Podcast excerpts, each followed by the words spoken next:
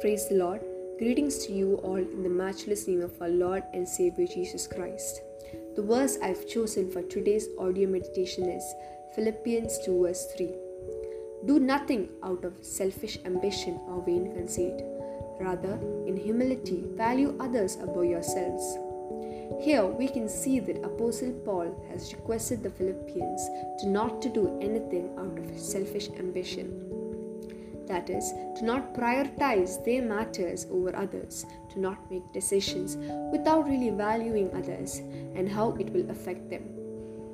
He has asked them to avoid acting dishonestly, but rather be truthful and reap the benefit according to what one has done. Selfish ambition or vain conceit can cloud our judgment and take us off from our path to Christ. When these take control, love and unity are not our goals.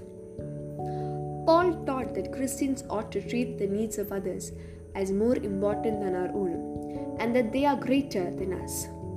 We are able to pursue humility, which leads to love, when we prioritize others over ourselves. We will be able to achieve our Christ like character, who, even though had everything under his control the heavens, earth, everything above and below exhibited humility and chose to go down and wash the feet of his disciples. Therefore, be concerned about others and do not do anything that can benefit you but affect others negatively.